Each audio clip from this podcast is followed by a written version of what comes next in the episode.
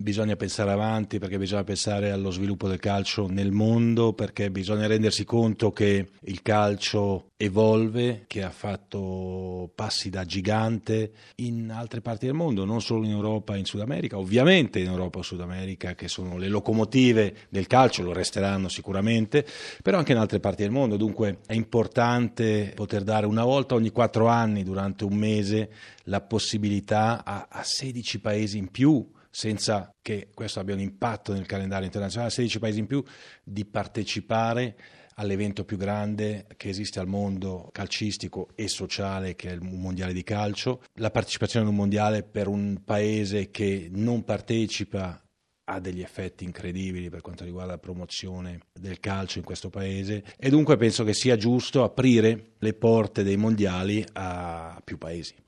Tanti paesi, dico la Cina, Tahiti, ma tanti altri, potranno sognare di partecipare al mondiale. Assolutamente, potranno sognare di partecipare ai mondiali tanti paesi in più, 16 parteciperanno in più, ma molti altri possono sognare e questo avrà un impatto sicuramente benefico nello sviluppo del calcio, negli investimenti nelle infrastrutture calcistiche, perché a partire dal momento in cui noi possiamo dare la possibilità a più paesi di sognare, questi paesi avranno più interesse ad investire, avranno più interesse a, a portare i giovani a giocare a pallone e, e dunque sarà sicuramente positivo.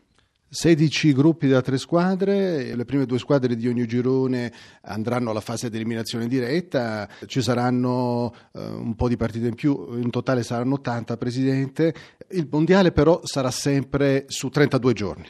Assolutamente, questa era una priorità assoluta perché il calendario è già congestionato abbastanza, non vogliamo aggiungere date, non vogliamo aggiungere partite eh, per i singoli giocatori, per le singole squadre, è importantissimo eh, che questi parametri vengano rispettati. E dunque il mondiale avrà luogo come oggi, in 32 giorni. Come oggi chi vince il mondiale o chi gioca la finale giocherà al massimo 7 partite come oggi si giocherà in 12 stadi, impatti negativi non ce ne sono, ci sono solo gli impatti positivi di avere più partecipazione alla fase finale. Ci sono state critiche, Presidente, dall'ECA, l'associazione dei club, alcune nazioni come Germania e Spagna sono state molto, molto critiche. Al fronte critico, cosa risponde il Presidente Infantino? Ci sono critiche ovviamente quando si decide e quando si prendono decisioni eh, si viene criticati, eh, però le voci positive sono state eh, molto più numerose delle critiche. Noi dobbiamo andare avanti, dobbiamo ovviamente cercare il dialogo con quelli che criticano per spiegare ancora una volta e ancora più approfonditamente le motivazioni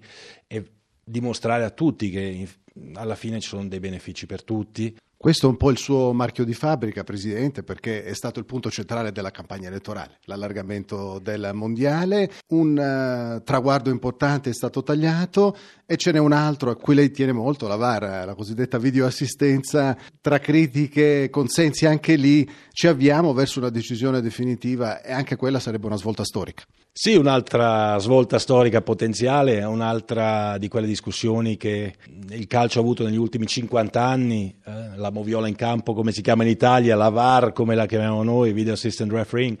Beh, eh, io ero scettico, devo dirlo, devo ammetterlo, eh, molto scettico perché avevo paura che eh, si potesse in qualche modo danneggiare eh, il gioco, il flusso del gioco.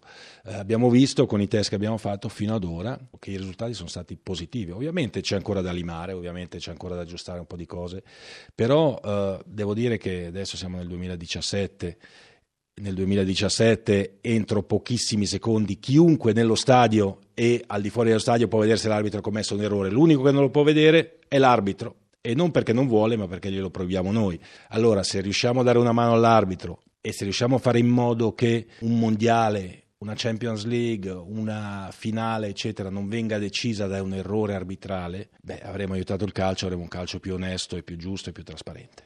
Presidente, la prima edizione del FIFA Best Award, Cristiano Ronaldo, firma d'autore, ma c'è stato anche questo premio che in Italia ha fatto molto discutere a Claudio Ranieri, allenatore dell'anno, la favola dell'Eister, una storia molto bella. È una di quelle storie che sa scrivere solo il calcio e veramente complimenti di cuore a Claudio Ranieri, un signore, un grande allenatore che sicuramente merita questo premio Zidane e Santos avrebbero meritato anche loro questo premio, è difficilissimo quest'anno scegliere. È stata eh, dura. È stata dura, hanno scelto, hanno scelto eh, Claudio Ranieri che ha compiuto veramente il miracolo dell'anno 2016 con la vittoria Premier League dell'Ester. Questo rapporto nuovo con Maradona, ne parlano tutti. Cosa può dire il presidente Infantino? Ma Maradona è un, non è un grande, è un grandissimo, è un, è un idolo delle folle, un idolo del calcio, quello che ha fatto Maradona per far innamorare tutti noi del calcio non lo potrà fare mai nessun dirigente e lo potranno fare pochi calciatori. Sono contentissimo che fa parte della nostra squadra, siamo tutti insieme, siamo una squadra e vogliamo fare qualcosa per il calcio avere delle leggende come Maradona che partecipano anche dopo la loro carriera di giocatori nello sviluppo del calcio, penso che sia bellissimo.